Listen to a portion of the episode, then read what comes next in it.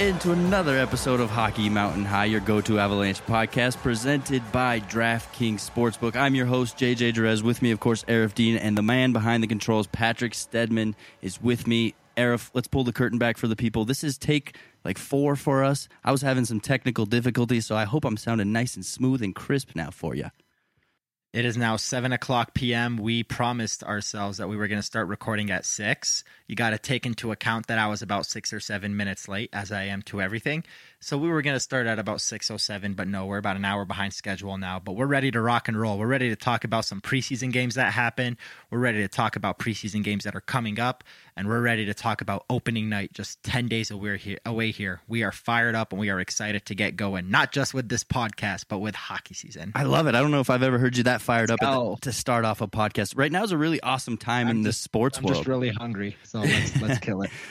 it. It's it's cool right now in, in society, right? You got NFL going, you got MLB heating up towards the playoffs, you got the NHL gearing up, the NBA just started their preseason, you got the MLS firing on all cylinders, there's European soccer, you got everything right now. This is maybe the most wonderful time of the year. Whoever sang that one song about Christmas is, is wrong. It's the most wonder. And you know what the crazy part is? This time next year, we're also going to be gearing up for like a November or December World Cup in Qatar and I, it's really weird for me to say it like that because I usually pronounce it the Arab way. But it's it's gonna be such an interesting year next year. But yeah, let's let's talk about this year and let's talk about hockey. It's an exciting time right now. It's the beginning of October, which, according to my Instagram and Facebook and Snapchat memories, this was the day that hockey season started two years ago and three years ago for the Avs. So you know we know this year the season's starting a little bit later, October 13. But this is this is about the time hockey gets going. Yep, yep. 10 days away from the day we're recording here. It is Sunday. So 10 days away from the Avalanche first regular season game. But in the meantime, we got two preseason games to talk about. So let's start with the game one against Vegas in Las Vegas, right? Uh, a four to three loss for the Colorado Avalanche. But uh, obviously, they didn't have any guys. You know, none of the big names went to Vegas and played in this game. The biggest name that came out of it was Valeri Nichushkin. And it's good to see because going into it, you look at the list of, of guys playing for the Avalanche and you're like, all right, Valeri Nichushkin's the best player on this roster. Well, he showed it in game one of the preseason. And and that's what you want from a guy like that. I mean, just just for a little bit of a background on how I look at these preseason games before we go into Nichushkin's performance. Uh, most of the time, I'm not going to remember the score of the game. I think it was 6-4 at home and I think it was a 4-3 loss. So I got him this time. But most of the time I don't usually remember the the scores of the game, who had how many saves and what it is, but it's more individual performances, what you're looking for. So in that first game, you're looking for Valeri Nichushkin to be the best player in the game because that's what the Avalanche had in the lineup was Val being the best player in the game. You're looking for somebody like Jack Johnson to see what he can do in his first game uh, under his PTO. And by the way, Jack Johnson played only 15 games last year because of an injury in March. Uh, so it's trying to make sure that he's recovered from that. And then most importantly from me was Pavel Francouz getting back in between the pipes. So it was the individual performances for me. But to go back on the Valeri Nichushkin topic, he was absolutely the best player in the game. He showed it. Jared Bednar talked about it. And that's what you want from a guy who you know could still have another gear in him, and is why the Avalanche are giving him that first crack at the top six because you need that extra forward to step in and replace Brandon Saad, step in and replace Joonas Donskoy, and you have a guy who just might be able to put in and pitch in more offensively than he has in the past.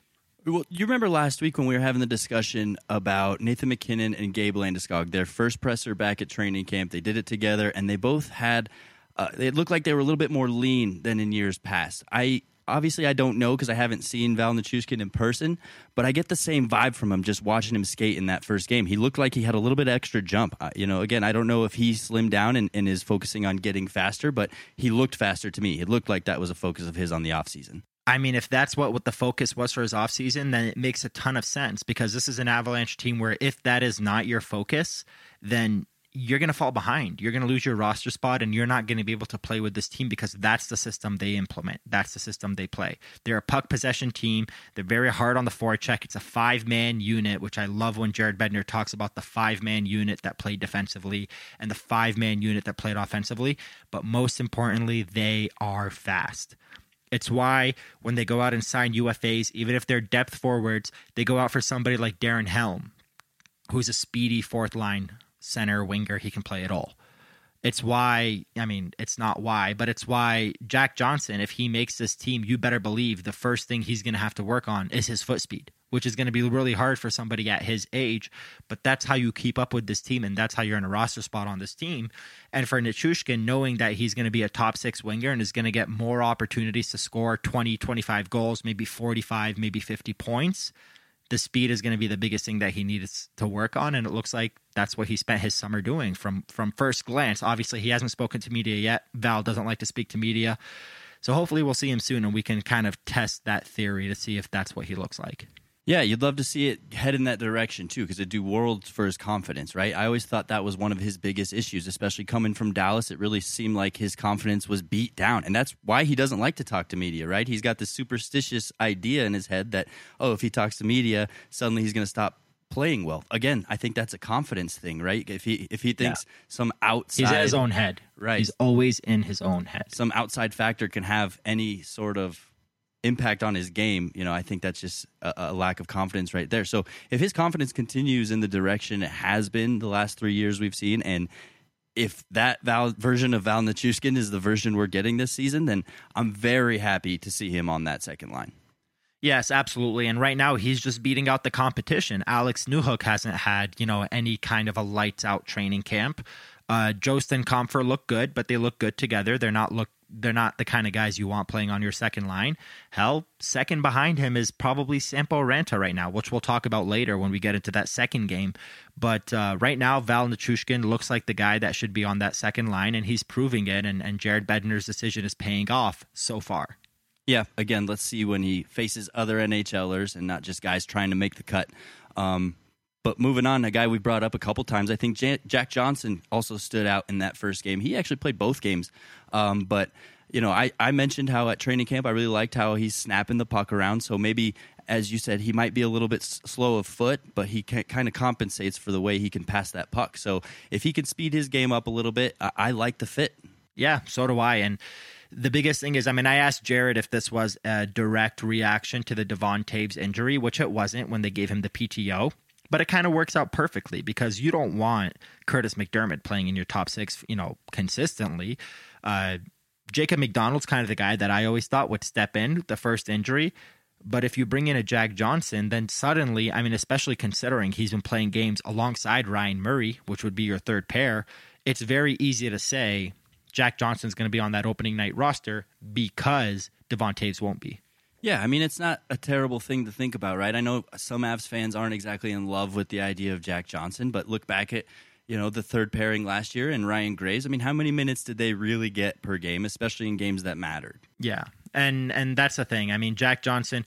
The crazy thing is, we're talking about Jack right now, and he hasn't even gotten a contract yet. But it looks like it's leaning towards there. Uh, I can't say the same about Artem Anisimov, and that's not based off any sources. I'm just going based off of the training camp that he's had and the preseason games and the showings he's shown.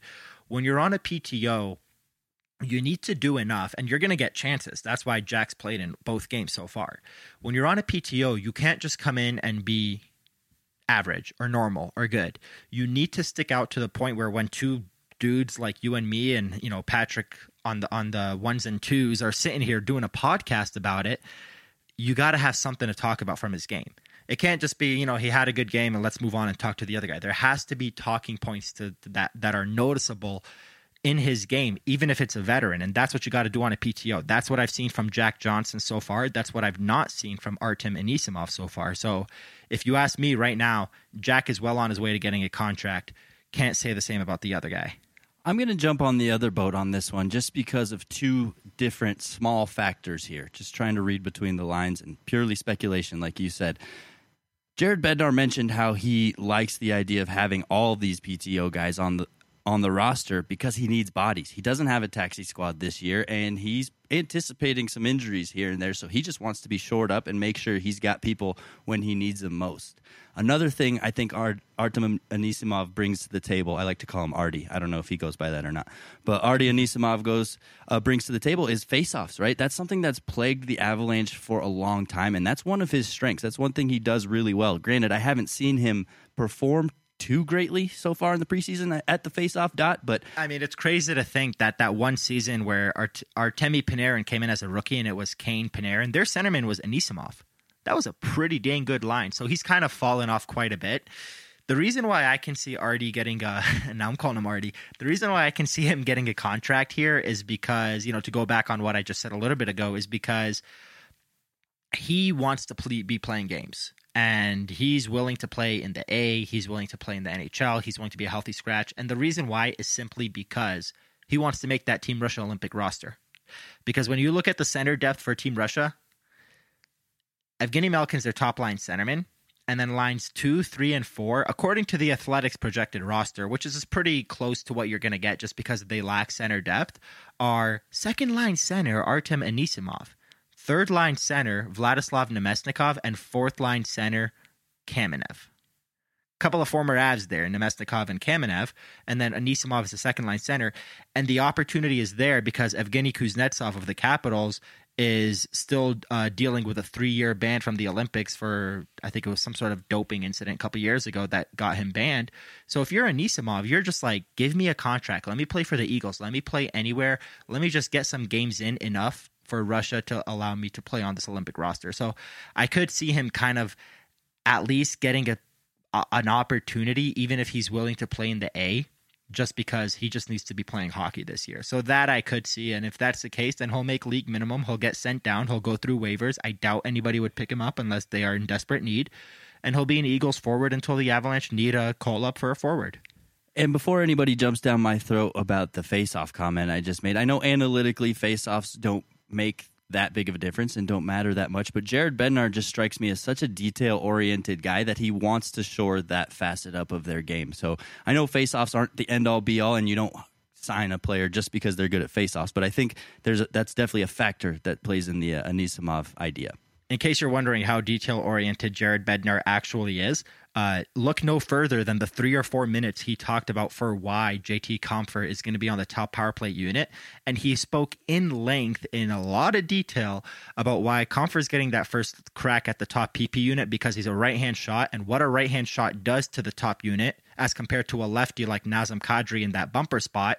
And then he backed it up with facts, like he was in seventh grade giving a presentation in front of the classroom. Here is what our power play percentage is with a right shot in that bumper spot. Here's what our power play percentage is in the left with a left shot at that bumper spot. It wasn't Kadri or Donskoy, it was the righty and the lefty. And that's why Compher's getting you get the point. Jared is very, very detail oriented, and I can see faceoffs being one of those things that he looks at and why Anisimov is the one getting a look and not a winger. Absolutely. So I'm glad you're on board with me there, but we'll see what the fate of Anisimov ultimately ends up being. But another guy that really stood out as strong, and he played both games as well, that's Oskar Olausson, the newest draft pick of the Avalanche. And he actually scored the first goal of the preseason for the Avs and scored in game two. So two goals in two games, obviously, can't hate that. No, and he's he's scoring some laser shots and both Oskar Olausson and Sampo Ranta are sticking out to me as these strong, fiery wingers that can score, that can fire a puck, that are probably going to be regular NHLers a lot sooner than we thought. And Jared Bednar, when speaking about uh, Oskar Olausson, actually mentioned, I can see why we drafted him where we did and it's suddenly starting to come to light. And it just seems like the Avalanche keep finding these gold mines of players. So suddenly, when you start to lose more forwards, well, now you can replace them. We've already talked about Newhook stepping in, which we'll get to that later. But now you have a Ranta. Now you have this guy. Now you have Shane Bowers, who's had a hell of a camp. Martin Kaut hasn't been as strong and actually left the get left practice today, injured Sunday morning. But now you have all these guys that are stepping in, and Olausson is now going to be playing in the OHL with the Barrie Colts, so he's going to be right up the road in, in Canada. Well, not up the road, but not in Europe. And they're going to keep a close eye on him because suddenly this guy who's already under contract might be in the NHL a lot sooner than we thought. And he's shown in just two preseason games why he's a gamer. Right, and you bring up a guy like Martin Kaut. It really seems like he's the odd man out of that group, right? I mean, he definitely doesn't seem to be a guy that Jared Bednar really loves in particular. And of that group, he's the least promising, I'd say, of those four guys you just named Ranta, Newhook, Olausson, Kaut. Yeah, and Shane Bowers is, and it's funny that you just forgot to mention him because to me, he has been the forgotten man the entire summer, and he's had a hell of a camp. If you ask me, he's been playing well. Uh, I think he's going to play 20 or 30 games this year because we know injuries happen. So instead of calling up TJ Tynan or Liam O'Brien, well, you can call up a Shane Bowers now, who's a former first rounder, who's got a little pep in his step and wants to make an impact in the NHL. So he's going to get an opportunity here soon. But Martin Kaut, I don't think he's up there just yet. Maybe next season we're going to be talking about Kaut being the guy that sticks out. Maybe in January he's going to be that guy lighting it up with the Eagles and is going to get an opportunity. But right now it just seems like he's the odd man out.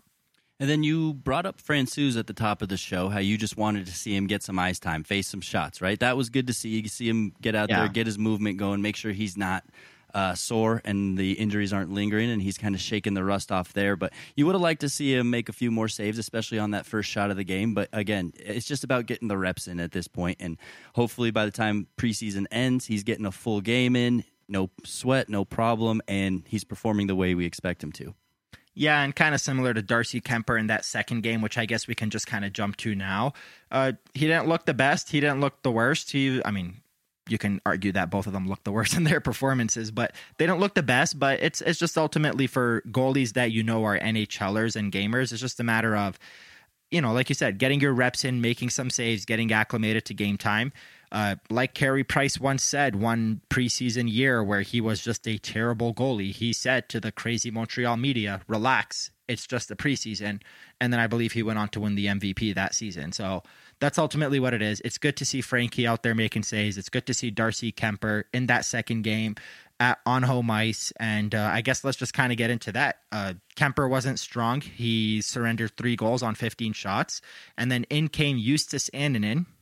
Hold on. Um, Before you get to that, let's pump Let's the do it. brakes there. Kuemper. See, this is why I'm not the host. This is why you're the host, and you got to do the transitions. Let's talk some Kuemper. No, yeah, you transitioned perfectly. I, I wanted to do the Thank conversation you. I try. transfer to Kuemper smoothly. But yeah, Kuemper, I mean, yeah, he led in three goals, but two of them were on the penalty kill. Obviously, a lot of kinks being worked out on the penalty kill. I don't know if you can fault either the penalty kill or Kuemper. I, I'm with you. He didn't look the strongest. You would have loved to seen Kuemper's debut as lights out and the guy that we saw in that playoff series against the Coyotes, but he really let up one goal, and it was with a, a much weaker team in front of him, right? You put this defensive structure when the Avs are fully healthy and have the full roster in front of them, it's going to be a much different story. And same with Yeah. the penalty kill, too. So I don't think there's too much we need to hang our hat on on the three goals, but I'm with you. His performance wasn't stellar. No, absolutely not. And ultimately, like I said, I'm not going to sit here and overreact about it. Uh, it's not concerning to me at all. What's concerning to me is if he still looks like this on October 13, because uh, I don't know if you have checked the schedule, but the guy that's going to be in the crease on the other side on October 13 is the guy that won the Vezina Trophy. So Marc Andre Fleury is going to go head to head with Darcy Kuemper, and uh, you know it's going to be a very early battle there, where Darcy, who I I just finished writing an article about him that's going to go in the Mile High Sports magazine plug uh, mid August, sorry mid October, not mid August. That was last month or two months ago. Uh, mid October ed- edition of the Mile High Sports magazine. I wrote a story about Darcy Kuemper and how when he was with the Coyotes, he was playing with house money. There wasn't really much of expectation of him, no pressure, no nothing. Well, now he's in Denver. He's under a microscope. He's expected to bring this team to glory. He's got one year left on his contract, and the Avalanche gave up a lot for him. So, in 10 days, the beginning of that trek is going to be going up against Marc Andre Fleury, who just won the Vezina Trophy. So, if he looks bad on that day, I'll be a little concerned. Right now, I'm not there. I guess that's that's fair, and that's kind of the case with both Francouz and Kuemper, right? Right now, no time to panic, but you got ten days from now to be in your tip-top shape and bring in your A game. and there's that's plenty of time and you got four preseason games between now and then and you know damn well Kuemper's going to at least get a game and a half of those so it's going to have plenty of time to get up to speed. And that brings us to goalie number two of the second preseason game, which was at Ball Arena, and that's Justus Annunen. He kind of did the same thing as Francouz. He stepped in, let in a goal early, and you're thinking, oh goodness, uh, you know what's Annunen doing? But then he was lights out, man. He made some big saves, especially with his blocker. He's got some great reflexes with that blocker, which tends to be kind of a weaker point for a lot of goalies. So I love what I saw from Annanen that night. It's kind of crazy cuz as soon as he got into the game he was shelled. He faced a lot of shots. He had 9 shots against in his first 6 minutes before he surrendered the one and only goal he allowed during the game. And he ended the game with 19 saves on 20 shots against the Minnesota Wild team. Again, that had a lot of shots on him. So it's nice to see him making 20 saves in just 29 minutes or facing 20 shots in 29 minutes and only surrendering one goal, helping the Avalanche finish that game and win it in overtime or win it before overtime. Thank God, because the last thing I wanted that day was to spend extra time at Ball Arena covering a preseason game that's going to extra innings for whatever reason. So he looked pretty dang good. Uh, he's a nice kid. His English has gotten a heck of a lot better. He spoke with us today with the media following uh, practice on Sunday here at uh, Family Sports, and he's got a lot of confidence and he's going to be playing a lot of minutes there in the AHL, and, and I'm excited to see it. Yeah, I'm with you. I'm with you. You think he goes purely AHL? I think he might have a, a, bit of time in Utah as well, which you'd hate to see. You really want him see getting the, the most quality shots he can I, face, right? I don't think so. I think he's going to be 1A, 1B with Jonas Johansson. I Hunter Miska, Peyton Jones, and Trent Miner, none of those guys are going to play valuable minutes ahead of either of Justus Annunen or – Jonas Johansson even, uh, because Johansson's going to be your third string goalie that you need to call upon, like last season, if an injury comes to light. And Justus is your future. Hell, if Justus kills it, maybe he gets an opportunity over Johansson. The only way I see it happening is if the AHL game kind of screws Justus up to the point where he's got to get sent down and really get his feet wet, get used to the North American ice a little bit more but I'm hoping and you know not foreseeing that happening. But those are going to be your two goalies for the Eagles as long as they're both healthy. Yeah, based off his performance in that second preseason game against Minnesota, I would say he's he's ready for he the looks, AHL. He is ready. Yep, he's he's going to look fine there. Uh, moving on, another guy we already talked about him a bit, but he had a pretty nice goal in that game and tied it up three three in the second period. That's Sampo Ranta. Like you said, he's just showing a lot of promise and and maybe uh, further ahead than we expected him to be at this point in his career. All right, so I'm gonna give you my hot take of the training camp so far. There's been quite a few of them. Yo, Jack Johnson, this, that, Kuemper, whatever. My hot take for Sampo Ranta is he's playing opening night, and what that means is Alex Newhook is not.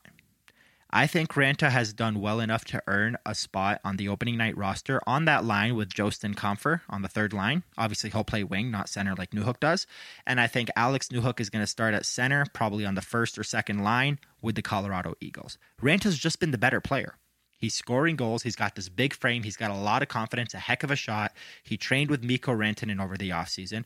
Rantanen talked about how Ranta is going to be a big part of this team. And the way Rantanen kind of worded his quote, he said um, it was something along the lines of, uh, this guy's going to be a factor or more of a factor than you expect, kind of saying, like, just so you guys know, we got another good goal scorer coming. And obviously, it's his Finnish buddy, but this is a good player. He's got a good shot He's uh he's got great size on him. He's a winger. He's defensively sound. He's not gonna you know he's not gonna be a defensive two way forward, but he's not gonna give up the puck defensively or offensively and and really cause a lot of turnovers. To me, Sampo Ranta's playing opening night for the Avalanche, and Alex Newhook is going to be with the Eagles unless something changes here in the next four games. But so far, that's that's what it looks like to me. I, I'm with you with because we just haven't seen enough out of Newhook, and that goes all the way back to the rookie camp, right? Remember me saying? And you that? mentioned that, yeah, you did. Yeah, so uh, you know, I guess just from Newhook's standpoint, it's a little bit disappointing because he was already there, and now he's losing the spot, right? So, what what's going wrong in Newhook's game? What does he have to do differently to kind of earn that spot back? Besides maybe just the simple idea of tallying some goals it, it might be a confidence thing at this point. He looked fine last year in the six regular season games. He had that one assist on the JT Compher goal against Vegas in that game for uh, seeding, the game where they beat Vegas two to one. Uh, he looked fine in the playoffs. He had a goal against the St. Louis Blues. It might just be a confidence thing. It might just be the fact that you know how rookies often go into sophomore slumps. Well, he's going into a sophomore slump while he's still technically eligible to be a freshman and up for the Calder Trophy, but it could just be that I'm not seeing anything that he's doing that's wrong. I just don't see him sticking out the way Ranta is. And that doesn't mean that Newhook is a bust. It just means I think Ranta has earned an opening night roster spot and and the one guy you're going to take out is is Newhook. You're not going to take out Jost or Compher. You're not going to take out Helm or O'Connor. Um, Mikhail Maltsev's another one who's probably someone that if he doesn't play well, he could lose his opening night roster spot. But I, at this point, I think Maltsev makes more sense just because of games and how long he's been there and age than Alex Newhook. I mean, you can play Maltsev on the fourth line for seven or eight minutes and it's fine. But playing Newhook on the fourth line for seven or eight minutes just doesn't make sense right now. If he's not going to have a top nine role, if he's not going to be able to play 12, 13, 14 minutes, put him with the Eagles, let him play 20, let him dominate that league like a once 19 year old Mikko Rantanen did, and bring him up when he's ready to roll. And we know with Jared Bednar too, it's all about effort, right? I mean, you give 100% effort all the time and then just take care of the role you're given. I think you you get opportunities. So maybe he's just overthinking things, the whole new structure to him. He's he's trying a little bit too hard to understand it and implement it into his game and do it right rather than just kind of letting instincts take over and hard work. So, you know, I think if if he just kind of uh, lets go of his stick a little bit and, and just starts playing his game, he'll probably definitely see a good amount of Avalanche time this year. Yeah, and I'm not too worried about it. He's going to play games. Injuries will happen. Newhook will be ready to rock. I don't see him taking a massive step back where he's not called up at all. Uh, I just don't think he'll be there on October 13th. Fair enough. Fair enough. Um, sticking with game two against Minnesota, Avs won 6 4, but we saw Nazem Kadri for the first time since his suspension, and it only took him six minutes and 49 seconds to bury one. How'd you like Nazem Kadri's performance? I I hold loose on the word bury for a shot that was a bit of a knuckler from the blue line that went between the legs of Cam Talbot. But does the scoreboard count goals or does it count good it, goals and bad goals? Just counts no, goals. I, I, agree. No, no, I, I I agree there. And what I liked about Kadri's performance, and we'll talk a little bit about the whole scuffle with Hartman that led to Landeskog losing his mind on Hartman. Kadri plays every game the way that Kadri knows how to play hockey. He's wired in a certain way, and it's what led to suspensions in the past.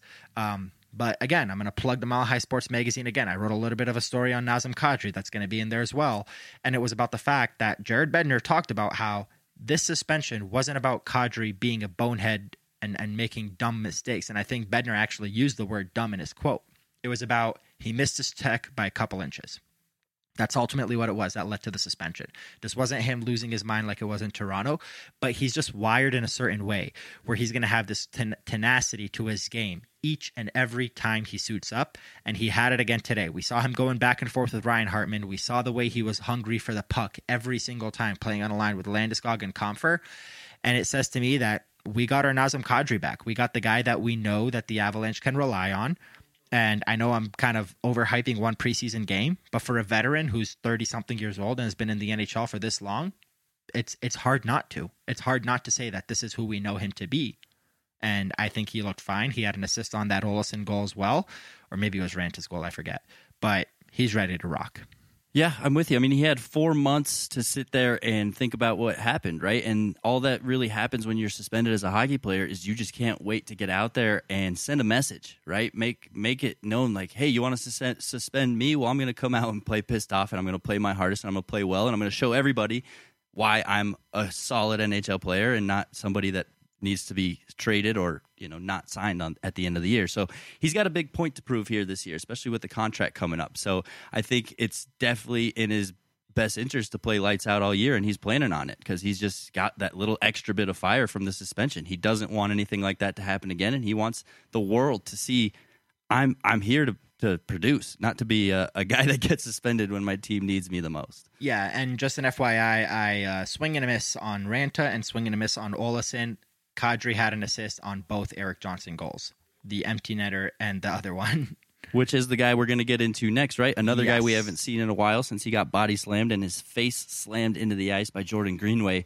Um, wh- what I really wanted to get into on EJ was just how much you're seeing him bring that concussion up and talk about how difficult it was for him at times. And he really kind of seemed to have lost faith that he was going to be back playing at 100% for a little while. Uh, ultimately, he did recover. He's back wearing the tinted visor, but um, I don't know. I guess what, what do you take out of the, the EJ statements he's been saying a lot lately? Because it does seem like that ate at him for a while there. Uh, what, eight months ago, six months ago, whatever it was. He really kind of doubted himself for a little bit we're often reminded when we talk to players about these things. Uh, number one, the human element behind a player, and uh, we'll we'll talk a little bit more about that later because there's some spicy stories going on Twitter right now. But on top of that, it's the fact that if you remember Sidney Crosby, he was hit in that game against the Capitals, the outdoor game, by Dave Steckel in 2011 and then he tried to come back. Well, he was hit two games before that, I think against the Lightning, and then it was Victor Hedman, and then he tried to come back for the outdoor game. He got hit by Steckel. That started the year and a half of concussion issues for Sidney Crosby. as hockey fans, all we said was, "Oh, the best player in the game is injured and he's out." And then he came back and he scored two goals and two assists against the Islanders in his first game in like 16 months. And we're like, "Yep, the best player in the NHL is back," just as we all expected. But then years later, when you talk to Crosby and the people that were around him, the media, the fans, the team, the doctors, everybody's like, just so you know, when Sidney Crosby was going through all that, he was this close to retiring. Like a young four year into his career who's already won a gold medal and a Stanley Cup, or five years into his career, Sidney Crosby almost retired from the NHL because of these concussion issues. And you're often reminded how much players go through when they're when they're dealing with concussions. I mean, Erik Johnson's had a longer career. We spent the entire summer not talking about the human element of it but we were talking about the hockey and business element, which is kind of a little bit, you know, screwed up, but it's, you know, it's the nature of the game of what we talk about. It's on ice performance. And what we were talking about mostly about Johnson was, yeah, he's lost a step, he's injury prone, he's older, he's got hard miles on his body. And what he's talking about is like, I'm fine except for this concussion that screwed me up. But it looks like he's back. It looks like he's doing well. He scored a hell of a power play goal. Like that was a I think I tweeted Roof Daddy. That was a hell of a shot that he scored in that game against Minnesota. He obviously added the empty netter. He looks good. He came out and spoke to the media alongside his uh, friend, Mr. Sam Girard. Those two guys are probably like the biggest BFFs in that locker room, and I love it. He looks good. He looks like he's in good spirits, but he is often reflecting on that concussion and what he had to deal with. And it, it says to me that that was a much tougher battle than any of us thought for him. Well, yeah, and let's not forget that he was trying to battle his way back from injury when that happened, right? I mean, he hadn't played that many games up to that point, and then he just gets taken right back out. So, from a confidence standpoint, and just, I guess, overall, you know, mental well being, right? I mean, it's depressing it's to get injured. It's depressing to get Yeah. injured, and then it's depressing to come back and get taken right back out with a concussion because concussions.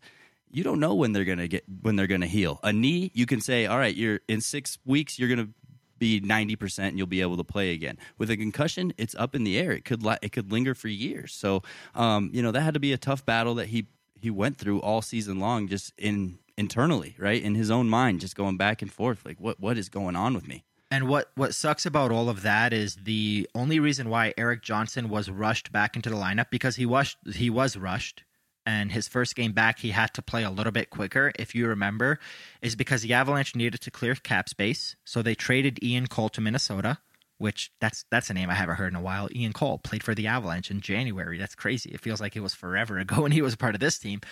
Ian Cole they had to trade him and because Greg Pateryn couldn't get there in time, and the you know it was it was COVID, and there was a lot of restrictions for how quick a player could get there. Erik Johnson had to step into the lineup a lot quicker. He only played four games, and the fourth one was that. So it, it just sucks to see what he had to deal with. But again, it looks like he's in good spirits. It looks like he's ready to rock. He's got that tinted visor. As long as concussions don't screw with him moving forward, I think we might have the Erik Johnson that we're used to back, which is a guy that can play 20 minutes and be a valuable defenseman. I mean, he is in his low 30s after all. He's got a lot of hard miles on his body, but he could still be valuable. And that's what the Avalanche need. Yeah, I think much like Kadri, he was out to play 100% because he wanted to get back into it, right? I saw him blocking shots, I saw him laying out. He was playing full Erik Johnson style hockey despite it being preseason. So, based off what I saw that night, I think he is back. I think we're going to see, you know, his mobility is is continuing to drop just like we've seen it and expected it to, but we're going to see the a 100% Erik Johnson I think to start the season. Yeah, and what I liked about his performance in that game, and it, it kind of ties into Landeskog and Kadri. So let's talk about that Ryan Hartman thing. Uh, Hartman hit Nazem Kadri uh, in front of the net while Kadri was trying to bury a rebound. And it came about a minute after Kulikov hit Kadri with a bit of a dangerous hit, and he had to kind of like chirp to the refs a little bit, like, where was my call there? And then he had that hit where Hartman hit him. So it was two hits in the same shift. And then Kadri came back and cross checked Hartman in the back because the ref never called a penalty on him. So he went and cross checked Hartman in the back, and Hartman went down fast. He went down really fast, and that's what angered Landeskog, in my opinion. We we can't confirm this because we haven't spoken to friggin' Landeskog since, but there's a little bit of uh, frustration there. Sorry, but um, but yeah, so that's kind of what set off Landeskog. And Landeskog went at Hartman. Obviously, Kadri was there too. It was a whole lot of fire in both of those guys in a preseason game, and it's kind of like yeah, that's what you want to see. But I, I even asked Jared Bednar after the game. I said, is that the kind of stuff you want to see from two of your best forwards in a preseason game that ultimately doesn't matter? And Jared said, there's no passengers, there's no days off. You play the game that you're supposed to play. I don't want anybody cruising into the season. And yeah, he makes a good point. And the reason why I mentioned that story is because that's what I saw from EJ. That's the kind of game he played. Every single shift he was out there. I mean, you're not going to go in if there's a 50 50 battle where you can potentially hurt yourself, you're not going to go into it knowing it's just the preseason.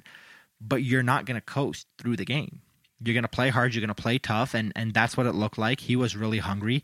He had a fire to you know he had a fire under him that obviously there's a lot of motivation for him to play well and he did exactly that.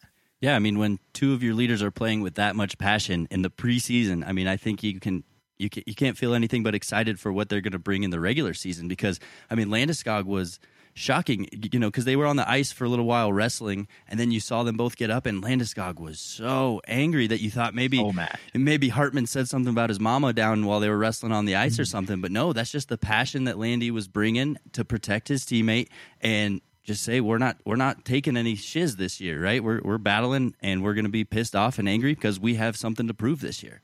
Yeah, and shout out to Gabe Landeskog for that because he just got paid and he's going to make seven million over the next eight years. It's easy for him to you know just take a step back and play a bit of a lighter game.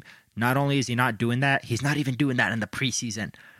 He's ready to go. The money isn't going to affect Landeskog's game. He's going to get paid. He's going to get paid a lot of money, and he's still going to be the same guy we're used to. And if that's what we're going to get out of Landeskog, he's damn well worth seven million. So shout out to him. Love the game from Kadri. Love the game from Erik Johnson. Love the game from Sam Girard, who scored as well. The veterans stepped up, and that's what you want to see. Yeah, I mean the refs didn't let them go though, right? I mean with how angrily they both tossed their gloves down, you thought it was going to be a hell of a fight, and then the refs didn't let it happen, which yeah. is fine. I'm okay with it. I yeah, so am I. And I learned something new uh, sitting with a couple of former refs up in the press box, Dave uh, Dave Jackson and Brad Watson. They were both at the game up there, and uh, I learned something new. The reason why, did you notice that Hartman and Landeskog were given 10 minute misconducts? The reason why that was is apparently it is a rule that when the linesmen are holding you back and you try to break away from the linesman and still go at the other guy, that's an automatic 10. I didn't know that. I think we all learned so, something so, there. Yeah. So if you think back to that game against the Blues where he and Braden Schenn fought each other, the same exact thing happened. But what was different was that was a playoff game. So the linesman said, screw it. Let me just go. The linesman let go of them. But if the linesman kept a hold of Landeskog and Braden Schenn in that play early in that game, they would have both gotten tens. But instead, they both got fives. Landeskog lit a fire under the team, and the Avalanche went on to sweep the Blues.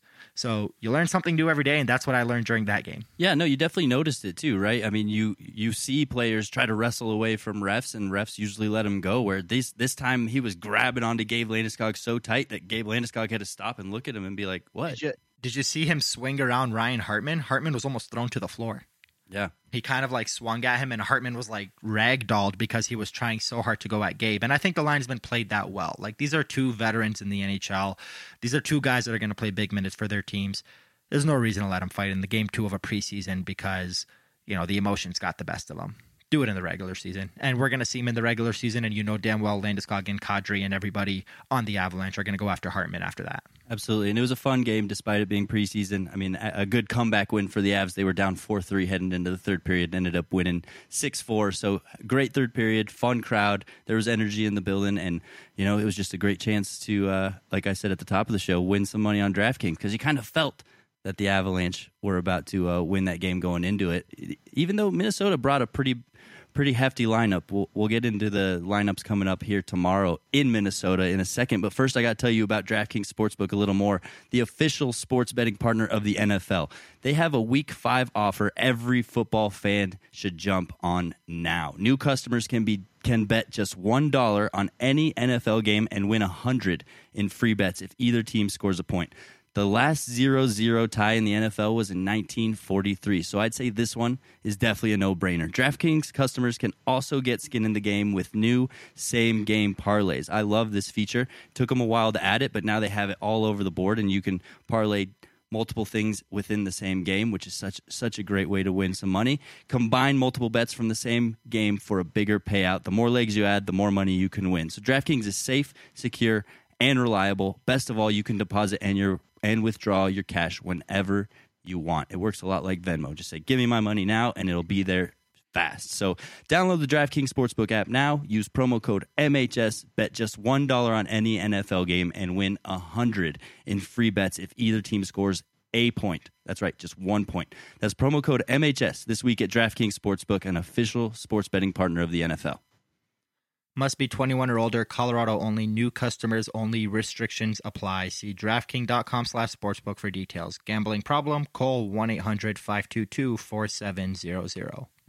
Right. So uh, looking ahead, we've got, like I said, we're recording on Sunday. So chances are you're listening to this on Monday. So you've got Minnesota tonight in Minnesota, expecting a much better lineup out of the Wild. Avalanche, I'm not really sure who they're sending. Has it been announced yet? No, it hasn't been announced yet, and I'm I'm expecting it to be a uh, mostly AHL roster just to give them one more game and then maybe send them down. But that's completely a prediction. I mean, by the time people listen to this podcast, you'll probably know, but that's just my guess right now. Yeah, I mean the the the big names don't want to travel in the preseason, right? So they're they're trying their best to accommodate them while trying to get good looks at some of the guys that are bubble players. So it's a perfect storm during the preseason to kind of uh, just just see weaker teams versus better teams. But it is what it is, and it doesn't really matter. Yeah, uh, and the Minnesota Wild on their end, they're sending pretty much an entire NHL roster. The only name on here that I could see not being a starter for them opening night against whoever the hell they play, I don't know who they play opening night, but Andrew Hammond's going to be the backup goalie with Kaapo Kähkönen instead of Cam Talbot. That's literally the only difference because everybody else on this, you got Matt Boldy's in there. I think he's going to make the team this year. Uh, Joel Eriksson Ek, Marcus Foligno, Greenway, Fiala, Dumba, Brodin, Kulikov, Zuccarello. Most importantly, Kirill Kaprizov, Victor Rask, Jer Spurgeon. Like, this is a full blown, Ryan Hartman's going to be there again. This is a full blown NHL lineup, it looks like. So, the Wild, obviously, the home team usually likes to pump up their roster a little bit just to get the fans excited, which is a cool thing to do. It's what the Avs did the other day and what they'll likely do against the Vegas Golden Knights on Tuesday at home. But obviously, neither rosters for the Avs, not Monday or Tuesday, have been released yet. Yeah, so I guess what are some things that you want to look for in the next two preseason games here? Obviously, like you said, we don't know the rosters exactly, so it's hard to say, oh, I want to see X from player Y. Um, but, you know, as a broad stroke, what do you think you want to uh, keep an eye on?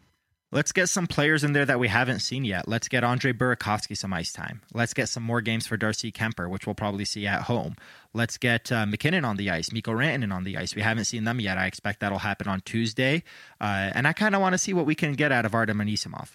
Uh, we spoke a lot about him. I kind of want to see what he can do because that's a guy that, you know, you're rooting for him to get a contract because if Anisimov plays good enough to play a contract, that means he's going to be helpful to the Avalanche at some point this season, and that's what you want. So let's see them get a game. I also kind of want to see Shane Bowers play more because I think he's had an excellent camp.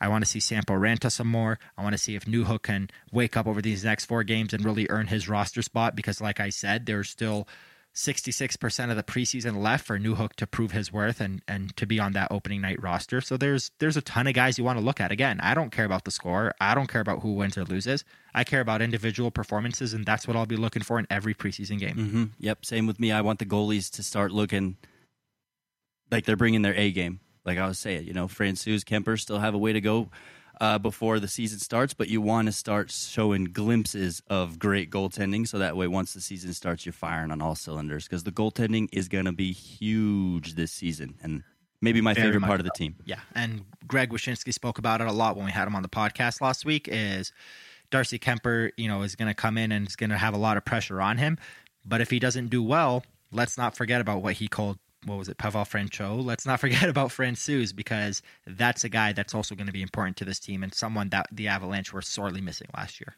Yep, yep. Sticking with goalies and away from the Avalanche this time, Aarif, we got to talk about the storm that's going on on Twitter from Robin Lehner. This is away from hockey entirely. This is this is a human element story. So let's get into it. Yeah. I mean, this is absolutely fascinating. Robin Lehner, I guess, you know, uh, what's the right way to put this? I mean, he's um, anon- not He's- anonymously. He's he's doing a little bit of investigative work, I guess is a good way to put it. he's speaking out. He's speaking out. He's being open, and he's he's said in his tweets that the only way you're gonna see anything change is by speaking out, and the only people that can speak out and change things are current players. And I'm happy. I'm I'm gonna go through his tweets here in a moment, just because if you haven't heard the story, you're probably confused right now, but.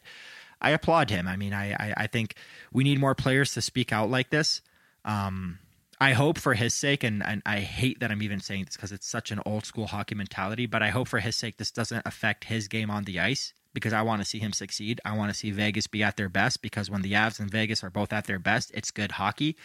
But he's speaking out, and I, I absolutely am here for it. Well, I think the biggest issue here, because obviously he's talking about how uh, you know teams are essentially giving away sleeping pills to players unprescribed just to help them sleep, and that's an issue, right? In hockey, when you're playing a game until 10, 11 o'clock at night, the lights are bright. You know, hockey is such a game that stimulates your brain that afterwards it's so yeah. hard to go to sleep. You ask any hockey player from beer leagues to the pros, after a game, it's hard to shut the brain off and go to bed. And then a lot of times the next morning they're expected to be up at, you know, seven in the morning and go to practice and be there bright and early and, and, and perform, right? So um, I think maybe that's kind of what needs to get examined here and maybe restructured is the way they have they work their schedule because morning skates and early morning practices after late games. And I think that's something we've actively seen Jared Bednar do a really good job of in the last couple years, especially last year when they didn't really have much time to breathe, is giving guys days off after after games and giving optional practice uh, practices frequently. But I think that's the bigger issue here, more so than the the the pill distribution. Yeah, I mean, you and I are media members. We sit in the press box and watch hockey and eat gummy frickin' bears and M and M's. And for us, it's hard to go home and go to sleep after a game, and we're not even feeling the adrenaline rush that these players are feeling. So it's it's a big problem, and this kind of stems. The reason why Lehner went on his tweet spree yesterday, being Saturday, is because of the Jack Eichel situation, which we talked about with Greg last week on the podcast, and um, Robin Lehner was backing up his former teammate because obviously Lehner used to be in Buffalo and talking about how the player should absolutely have the right to do what he wants to do because it is his body. And that kind of stemmed from there to Lehner speaking more and more about certain things. Um, and and he goes into it. So he says, "I'm 100% an NHL fan. I love hockey and I want the NHL to be great. I'm not trying to destroy anything, but do what's right. It's time to walk away from the old ways and go into the new. Things have to change. I talk way too much and I still have 90% of my filter on. Don't take don't make me take it away."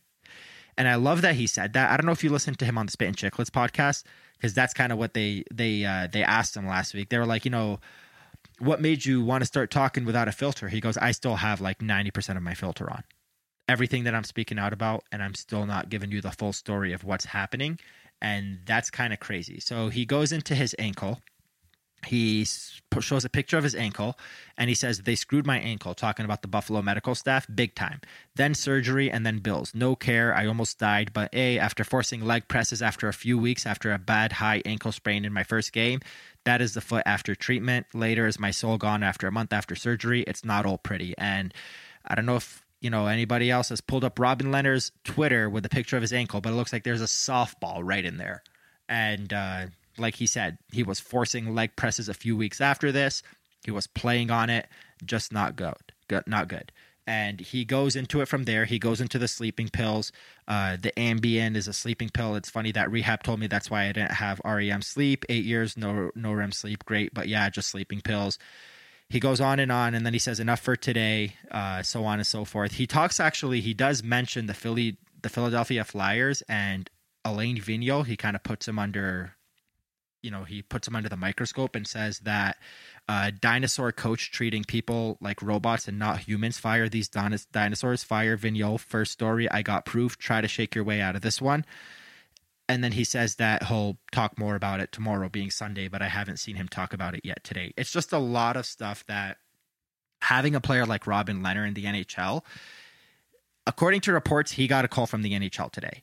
But having a player like that speak out can only be good for the game. And I understand, like I said earlier, this could distract him from his game. But you know what, man? I don't think that's going to happen. We didn't see him get affected by the Fleury and Alan Walsh thing. Apparently, him and Alice Walsh are, Alan Walsh are good friends now, even though that tweet was sent out. But you want to see more of this. And I don't care what anybody says. You want to see more of this. You want to see people speaking out to try to change whatever the hell is going on behind the scenes with medical teams and hockey teams. That's the angle I was going to take. Is you'd like to see him have some teammates up there speaking out uh, on everything he speaks out on because he talks a lot, right? He's he's the first kind the guy that kind of led the charge on mental health conversations in the NHL. but he kind of was the only one. You didn't really have too many people stand next to him. I mean, look back at the Hockey Diversity Alliance and what they did. Was that last year? Two years ago already? Um, when they grouped together, right? And you had six or seven of them teaming up and making their voices heard. And what was the reaction? The rest of the NHL got behind them and and helped that message get sent with them. You need the same thing with Robin Lehner. You can't just have him being the only guy standing up and speaking out about this stuff. He, has got to have some assistance. So like you said, hopefully it's the the start of some change and some more people start speaking out about this problem because it's a terrible and huge problem in the NHL and it's been for a while. And there's a silly thing that happens when players speak out like this where the only time people are heard are when it's a good player. Think of the NFL 2016 when Colin Kaepernick started to kneel. The only thing that everybody was talking about was, oh, he's a washed quarterback. He's got nothing to do in the NFL now, so he's going to kneel and, you know, try to turn the narrative and put himself in the spotlight and all this bullcrap, which obviously wasn't the case, but that's the way they saw it. When you see Connor McDavid speak out about the penalties that weren't called against him in the playoffs last year, people applaud. Great, finally, it's a good player. This isn't Curtis McDermott complaining about a penalty. This is Connor freaking McDavid uh, complaining about a penalty. Maybe now there'll be change. That's why I want to see Robin Lehner succeed. I want to see him continue to be in that Vezina Trophy conversation, which obviously, you know, Fleury played better than him last year, but I want to see him in that conversation. I want to see him continue to lead the charge for one of the better teams in the Western Conference because if Robin Lehner goes out and wins 35, 40 games every season and continues to tweet shit like this, people are going to listen to him. As stupid as it sounds, if he starts to his game starts to get affected, they're going to say drop the Twitter, drop the phone, drop the internet. But if he continues to play well, people are going to start to listen. Right, and same thing like you're saying. If if some of the big names start to speak up alongside, then that message is going to get delivered a lot faster and a lot clearer. Yeah, and I kind of want to go into, you know, I don't want to spend too much time on this, but Daniel Carcillo, former NHLer who you know, obviously had a history of being one of the bigger pests in the NHL, but since leaving the NHL has spoken in length about why he, the game is not healthy and the game is not safe and he wouldn't want his kids to play hockey. Uh, he went on a little bit of a tweet Twitter spree after the Robin Lehner tweets. And he said, happy to see some current NHL players sticking up for themselves, obviously talking about Lehner. NHLPA, where you at? Robin Lehner and Jack Eichel's treatment by the Buffalo Sabres is in no way an isolated incident. I'm sure you can dig up thousands of stories just like it. Some are worse. And then he goes into I don't know if you remember Steve Montador, the former NHL defenseman that passed away a couple years ago or a few years ago now, who was Daniel Carcillo's best friend. He says, and this is a insane story. It puts the Chicago Blackhawks back under the microscope, who obviously are dealing with the situations they're dealing with from earlier this summer. He says his name was Steve Montador. He was my best best friend. He was cleared for 19 concussions in the NHL. He was cleared for four concussions in a span of 12 weeks while we played together on the Blackhawks. His 16th, 17th, 18th, and 19th brain injury in just 571 NHL games. The Blackhawks couldn't get Steve cleared after his 19th concussion.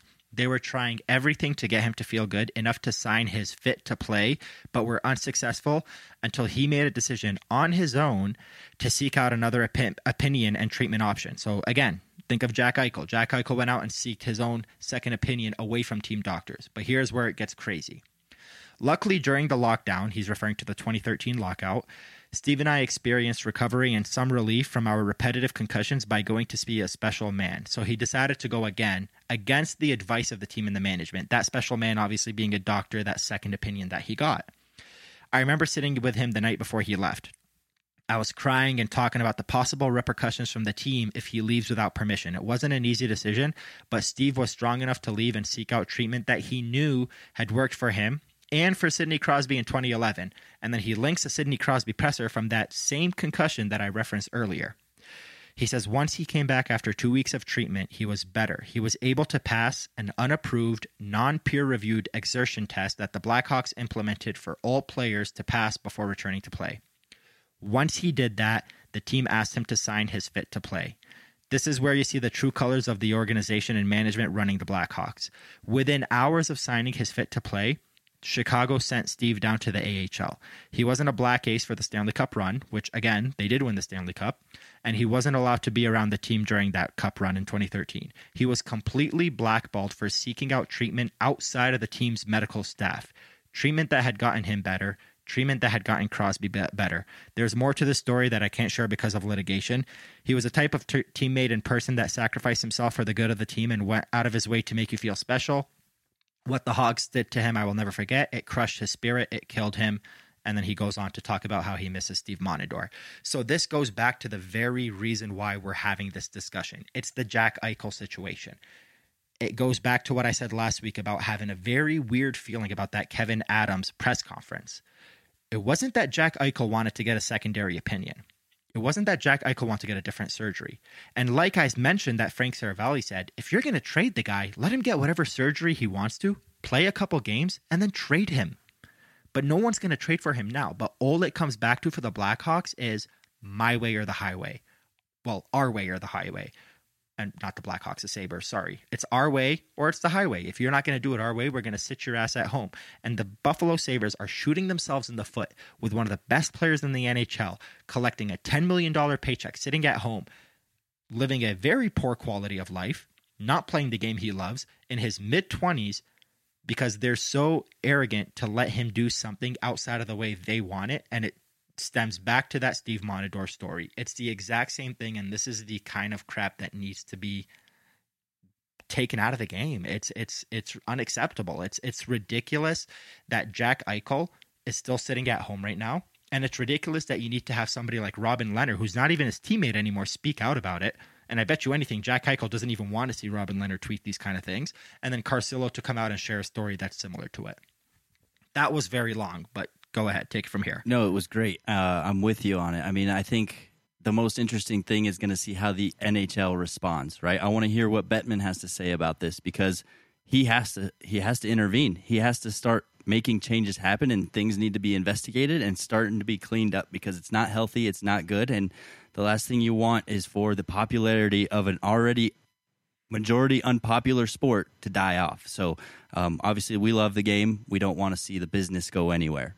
Yeah, and you're gonna sit here with Buffalo with Buffalo and Jack Eichel and just sit there and play chicken to see who flinches first. And it's not going to be the multi-million dollar organization who is clearly rebuilding and tanking this season. It's going to be the player who's younger than me, younger than you, younger than Patrick, and is sitting at home with a poor quality of life, who's eventually going to throw his hands up and be like, all right, fine, give me this damn surgery that I don't want so I can feel a little bit better, even though the surgery is not where he should be going with his with his health right now. Yeah, yeah, sad point. But you know, I guess the good thing, glass half full part about it is 20 years ago, the team is in full power and, and holds all the cards. Now that players are starting to make some noise about it and it's been an issue for a while, I think we are going to start to see some change. Yeah, and I am I am absolutely rooting for Robin Lehner to continue to play well because I want to see the Avalanche and Golden Knights play great hockey against each other, but also because I want Robin Lehner to be relevant. And in this stupid world, if he continues to play well, he will be relevant with these stories. If he falls and falters in his game, he will not be relevant. And and I want nothing more than him to continue to be great at hockey. Yeah, and I think it's a, a positive thing that change is coming. So while it feels like a negative conversation here, I think we can wrap it up with a little bit of hope that this is going to spark some change, right? I think so. I think this is the beginning of what we're hoping is going to probably be a long road to to to to change, but we'll we'll eventually get there. Especially if, and I fully expect Robin Lehner to continue to speak out, no matter how much the Golden Knights, not that they are, but if they try to sit him back down and say stop, or Gary Bettman or the PA, he's got a guaranteed contract now. He's going to speak. That being said, it's let's you know turn the page a little bit here and get excited for the return of Mile High Sports three stars of the week presented by DraftKings Sportsbook. Woo! It's been so long. We actually have hockey. I know. I'm so pumped. We have hockey. So star number three, we're going to Oskar Olausson playing scoring two goals in his first two preseason games and just dropping the jaws of Avs fans everywhere. I think uh, everybody has high expectations for this guy. I think his ceiling's super high, so uh, very excited to see where his career goes. Yep, and I think he's going to be an NHLer in no time. He's just another one of the very many Avalanche prospects that are just killing it right now. And I'm going to plug for the third time the Mile High Sports Magazine because the third story that I wrote on top of Kuemper and Kadri was a farm report story. And you better believe Oskar Olausson was up there as one of the best Avalanche prospects that I wrote about, one of the better ones. And he's proved it here in the first two games.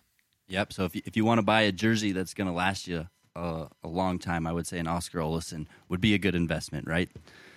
Yep. Uh, star number two, we got to go to our man, our friend of the show. Now we can say it officially. Greg Wyshynski. I mean, obviously, so great for him to uh, jump on and join us. He's a busy guy, and he gave us about 20, 25 good minutes of his time and long, thorough answers. I, I said this to you after the podcast. I think he's such a pro because Ryan Bowling and I had him on the hockey show last season a couple times, and he just had a different kind of cadence to him now that he was on a podcast. I think he just knows – and there's a switch in his brain. He says, okay, this is a radio show. I got to keep it brief. This is a podcast. I'm going to go long, in depth, give every part of my opinion here. And he did such an awesome job. So, uh, of course, thanks, Greg Wyshynski, for joining Hockey Mountain High, your go to Avalanche podcast. Absolutely. It was it was great. He is an easy podcast lay. I still can't get over that. That was hilarious. But uh, yeah, it was awesome to have him on the show. It was awesome to have him talk about it, uh, talk about the things he talked about in length because – you know, you and I were talking about keeping keeping the conversation to 15 minutes max, but he made it hard to do that because he was giving us all the answers in such depth. The guy just loves to talk hockey. He loves to do this for a living, and and I applaud him for joining our Nothing podcast here out in Denver, Colorado. So shout out to Greg Wyshynski. Uh, the the point you mentioned about how he's different in a podcast compared to on the radio is awesome. That's a skill that I don't have. You and Bolding had me on the show a couple times and yet to cut me off. You're like, Aarif, shut up, shut up, shut up. And it's really cool that Greg is, uh, he's just, he's such a pro. What else is new, Aarif? Just trying to hog the you mic, right? me to shut up. The that's what I do. Aarif the mic hog. That brings us to sto- uh, star number one. Man, I am rusty on these stars, studying my way through them. But star number one, we're going to Jordan Samuels Thomas. And for those who missed it, that's the referee looking to become the first African American referee in the NHL. And uh, I'll let you tell the story because I think, you know, your perspective on it is really what I guess stole my heart here with Jordan Samuels Thomas. See, you can't call me a mic hog if you're going to give me the mic here. So I will have to say one thing because this is something that I didn't word properly in my tweet. Jordan Samuels Thomas is looking to become the first black full time NHL ref because there has been a part time one before, and uh, his name is Jay Sharrers. He was a linesman. He was uh, he had play he had you know over a thousand games of experience. But you know Dave Jackson, shout out to him, former NHL ref. He told me the story about how Jay Sharrers uh, you know tried his hand in refing for about hundred games on a part time basis. But Jordan Samuels Thomas is looking to become the first full time black referee in NHL history the reason why this story is cool. So he was drafted in the seventh round, the same year O'Reilly and Duchene were drafted. He's 31 years old. He retired from pro hockey in 2020, and uh, he started writing for the Athletic because he's got a four-year college degree. And then he started refing in the AHL, and now he's trying to show his hand with some experience with preseason games in the NHL, which he won't get many regular season games if at all. But the reason why this story is cool is because back in 2010 I ran into some guy at the Detroit airport. I remember I was 16 years old and I was going to drop off my mom. She was going somewhere. I was, yeah. I mean, I, I was heavy till I was 21. I've just been this skinnier guy for the last seven years of my life. I was a pretty heavy kid. So I was dropping off my mom, and it had to have been like 7 a.m. And, you know, this is the Detroit airport. And I see this guy walk by me holding an Atlanta Thrashers hockey bag. And automatically, you know, my nerd hockey brain that I've had since I was like 10 clicks right away. And I'm like, this is not a fan. This is a prospect. He had the sticks in his hand. He had the hockey bag, the hat, everything. So I walked up to him and I said, Excuse me, sir. Uh, are you an Atlanta Thrashers player? He said, I'm a prospect. My name is Jordan Samuels Thomas. I said, Oh my God, this is so cool. I had my mom take a picture and I've saved that picture for all these years. When I noticed that he was refing the game and I remembered who he was, I spent the entire second period digging through my laptop for that picture and I found it. And that's why I don't know what the hell was going on in that preseason game because I was busy looking for this picture and I tweeted it out. Well, Dave Jackson got a hold of the picture and said, I'll take you down and meet him after the game. So I go down to the refs room, which, by the way, media is not allowed in the officials room, but I didn't know this. Ignorance is bliss. I went over and I looked at the security guy and I said, Hey, do you mind if I knock on this door? And he said, Okay, go for it, which I don't think he was supposed to do that. But again, I didn't know what the hell I was doing. I knocked on the door. Uh, they said, "Come in." I walked in. As soon as I walked in, all four of the officials were there. The two linesmen, the two refs. Dave Jackson was down there. Brad Watson, the two former refs, and uh, they all go, "Hey, it's the guy from the picture." And uh, and uh, Jordan like gets up and, "What's up, man?" Shakes my hand and you know, he he, uh, gets ready to take a picture, and one of the other linesmen, I forget who it was, looks at him and goes, "Jordan, you better enjoy this moment because not a moment in your life as an NHL ref are media fans or anybody gonna like you. So enjoy it while you can." So took a picture with him, got to talk to him for a little bit, tweeted about it, wrote the story. Hell of a dude, just a really nice guy. Crazy thing is, even after the uh, taking the picture, I looked at them and I was like, I can leave now. And they're like, no, you can hang out. And they were talking about the game. This is where I learned about the Landeskog uh, thing, the 10 minute misconducts. I learned about a bunch of other things. They were just shooting the shit, talking about refing stuff. And I'm just sitting here like, this is, I've learned more in the 20 minutes I've been in this room than I have for hours trying to read an NHL rule book. Like, it was just such quality information that, again, media is not supposed to have access to. But I didn't know what the hell I was doing. I was just like, hey, Dave Jackson said I can come down here, so I'm going to come down here. And I just knocked on the door and walked into an NHL officials room. Like, it was a really cool story. Um, shout out to Jordan Samuels Thomas. It's not about me, it's about him. And it's about the fact that he's trying to break barriers and be the first full time black NHL ref. So he earns our first star today. I hope to see him uh, refing more Avalanche games in the future.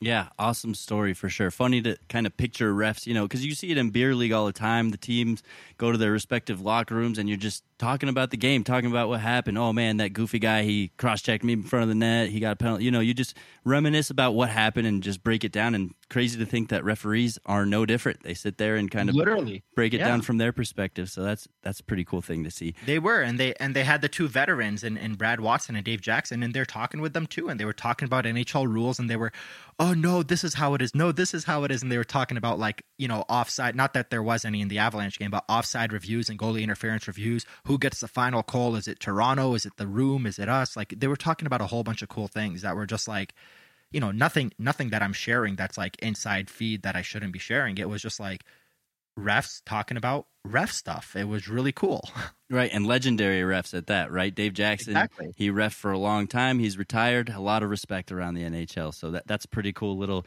moment that you'll probably never get again because now you know you can't be in that locker room they'll probably never let you in they'll probably put an extra security guard there to say hey watch out for yeah. this guy yeah, who's this guy and how did he manage to get in there? And I tweeted about it, and I'm sure NHL officials are looking at it going, who the hell is this guy and why did he take a picture with our ref? That's not supposed to happen. Just don't give him a microphone because he won't let it down. Uh, um, yeah, so that's about it. Good to see the three stars make a return to the show. Way to fill the last 10 minutes of the episode, so we're dragging a little bit longer here good to see us get through this episode. We started recording about two hours ago, but we got through the technical difficulties. We got through the three stars we got a nice podcast coming for you guys, our wonderful listeners. I didn't think we were going to do it, but yeah, I guess that's a good place to stop. We'll be back here probably Wednesday night to break down the uh, next two preseason games here, kind of the same fashion we did this one. Probably won't have as much to talk about unless the Avs give us some good, um, you know, conversations to have with the with the uh, results of these two games. So I guess yeah, great place to stop. Eric, any closing thoughts before we get out of here for the for this Sunday? Lord knows I've talked enough, so I got nothing here. I'm excited to talk on Wednesday. Absolutely. Uh, uh, of course, I got to remind you guys about my Avs refrigerator magnet calendars. They were going like hotcakes at training camp. Everybody's got one. So if you want one, you want to know when the Avs schedule uh, is, and you want to keep it on your mic on your refrigerator, top of mind, shoot me a DM. I'll send you one. I love sending them to people. Everybody in the Avs media has one now. The only thing that I look at more than this microphone that I love to talk into is my refrigerator. So shout out to you for the magnet. I've I've got the schedule pretty much memorized at this point. I love it. I love it. So thanks so much for hanging out with us. You know we love you guys, every single listener. So feel free to reach out to us on Twitter. Aarif is often on Reddit. He likes to have conversations there. So we're here for you guys. So let's get excited about this Av season together. Let's watch these next two uh, preseason games and we'll be back to talk about them. So, of course, if you made it this far in the podcast, bless your heart. Hockey's for everyone, and we out you.